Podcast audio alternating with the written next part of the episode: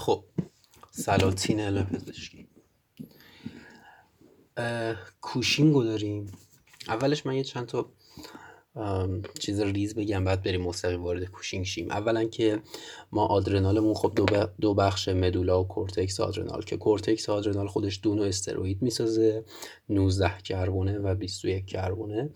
که 19 کربونه ها میشه آندروژن هامون و 21 کربونه ها هم میشن آلدوسترون و کورتیزول. که به ترتیب هم از خارج به داخل کورتکس آدرنال میشه GFR که گلومرولوزا، فاسیکولاتا و رتیکولاریس هستن. اگه می‌خوای حفظشون هم کنی فاسیکولاتا که داره کورتیزول می‌سازه و گلومرولوزا پر از ر و آلدوسترون می‌سازه. یه آنزیمی داریم اسم آنزیم 17 هیدروکسیلاز. البته من این بخش رو فقط طبق گفته های استاد میریم جلو. آنزیم 17 هیدروکسیلاز برای ساخت کورتیزول و آندروژن ها لازمه ولی تو لایه گلومرولوزا وجود نداره. گلومرولوزا. بعد نبودش باعث میشه که خب تو اون لایه طبیعتا به جز آلدوسترون چیز دیگه ای ساخته نشه. نکته ای که هست برای ساخت هورمونا از کلسترول استفاده میشه که توسط LDL میره به آدرنال ما و یه آنزیمی داریم یه پروتئینی داریم به نام استار که مخفف استریدوژنیک اکیوت اکیوت رگولیتوری پروتئین هستش که این آنزیم کلسترول رو از قشای خارجی میتوکندری به قشای داخلیش منتقل می‌کنه که موتاسیون توی این آنزیم یا تو ژن این آنزیم باعث میشه که ما نارسایی آدرنال بگیریم. و ما دو تا آنزیم داریم. یکی آنزیم 11 بتا هیدروکسی استروید دهیدروژناز تایپ 1 و اون یکی هم خب 11 بتا هیدروکسی استروید دهیدروژناز تایپ 2 اولی یعنی تایپ 1 اوله یعنی مفیده برامون و رتبه یکو داره و تبدیل می‌کنه کورتیزون غیر فعال رو به کورتیزول فعال. ولی دومی باعث کاهش اکسیداز کورتیزون به کورتیزول میشه. در نتیجه به صورت کلی باعث کاهش کورتیزول میشه. چیزی مثل شیرین بیان با مهار 11 بتا هیدروکسی استروید و استروید هیدروژناز تایپ 2 یا 11 بتا HSD 2 باعث افزایش کورتیزول میشه و افزایش کورتیزول هم عوارضی داره که الان با هم مرور می‌کنیم یکیش hypertension ه. خب اثرات کورتیزول رو اگه بخوایم با هم مرور کنیم میگیم آقا کورتیزول هورمون ستیز و گریزه وقتی ستیز و گریز می‌کنی نیاز داری که قند خونت بالا باشه. پس کاری که واست می‌کنه اینه که گلوکونئوژنز و گلیکوژنولیز رو افزایش میده که همین باعث افزایش گلوکوز میشه. خب کار دیگه که می‌کنه افزایش پروتئولیز و تجزیه کلاژنه و از اون طرف هم باعث افزایش لیپولیز میشه. یه سری کارهای دیگه می‌کنه. مثلا چی؟ مثلا خب طبیعتا وقتی افزایش پروتئولیز داره توی قشای پایه به مشکل می‌خورن عروق. پس توی عروق هم تاثیر می‌ذاره. اما تاثیرش تو عروق بیشتر ما اینجوری در نظر می‌گیریم که باعث افزایش برونده قلب و فشار خون میشه. غلظت لکوسیت ها رو داخل عروق زیاد می‌کنه. باعث خستگی تو طول روز میشه ولی و توی شب بیش برانگیختگی میده. باعث تحریک استوکلاست ها و مهار استوبلاست ها میشه که همین باعث پوکی استخوان میشه و کاهش جذب رودهی کلسیوم رو میاره. خب نکته دیگه ای که هستش اینه که اگه تو کورتون اگزوژن مصرف کنی آتروفی آدرنال رو می‌گیری که خب اگه تحلیلش کنی تو مغزت می‌بینی که کاملا درسته.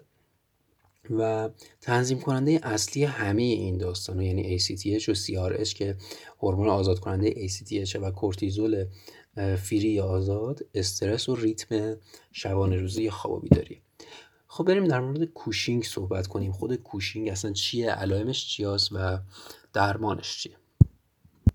خب ببین همین اول کاری بهت بگم. ما یه سندروم کوشینگ داریم. یه بیماری کوشینگ یا Cushing disease. اول بریم ببینیم سندروم کوشینگ چیه. ببین تو هر حالتی که کورتیزول بالا باشه و علائمش هم نشون بده ما میگیم سندروم کوشینگ. خب؟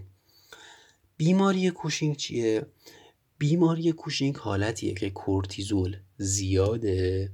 خب علائم هم هست اما اون کورتیزول چرا زیاده؟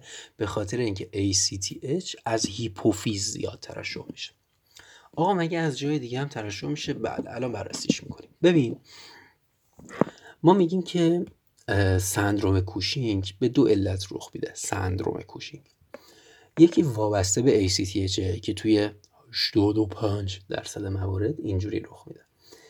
و حالت دوم غیر وابسته به ACTH که توی 15 درصد موارد اینجوری رخ میده.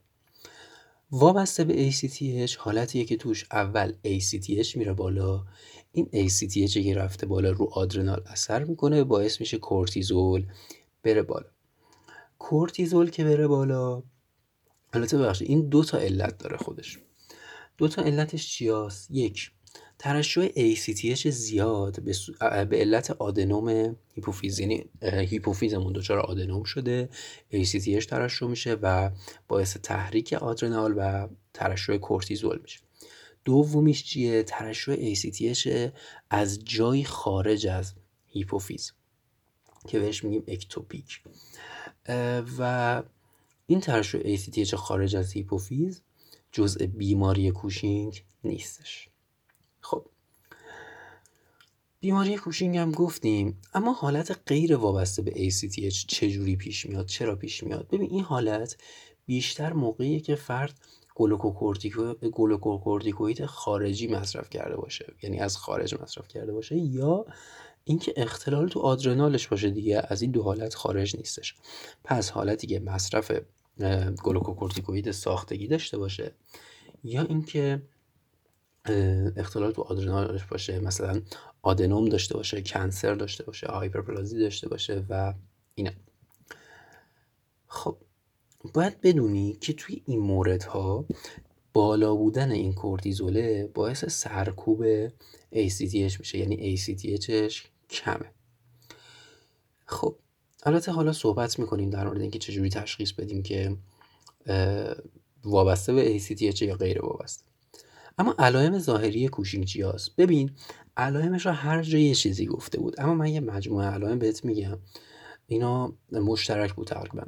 اضافه وزن و چاقی سنترال یا مرکزی داره فرد. اینا مهماشه. که اول میگیم. کبود شدن با ضربه کم یعنی با ضربه مختصر فرد بدنش کبود میشه. حالت کوهان بوفالو داره. هیرسوتیسم و پرمویی داره. moon face صورتش مثل ماه یعنی حالت گرد داره. پوستش نازک شکننده است و استریای ارغوانی یا بنفش داره. سایکوز و اختلالات خواب و اختلالات رفتاری داره.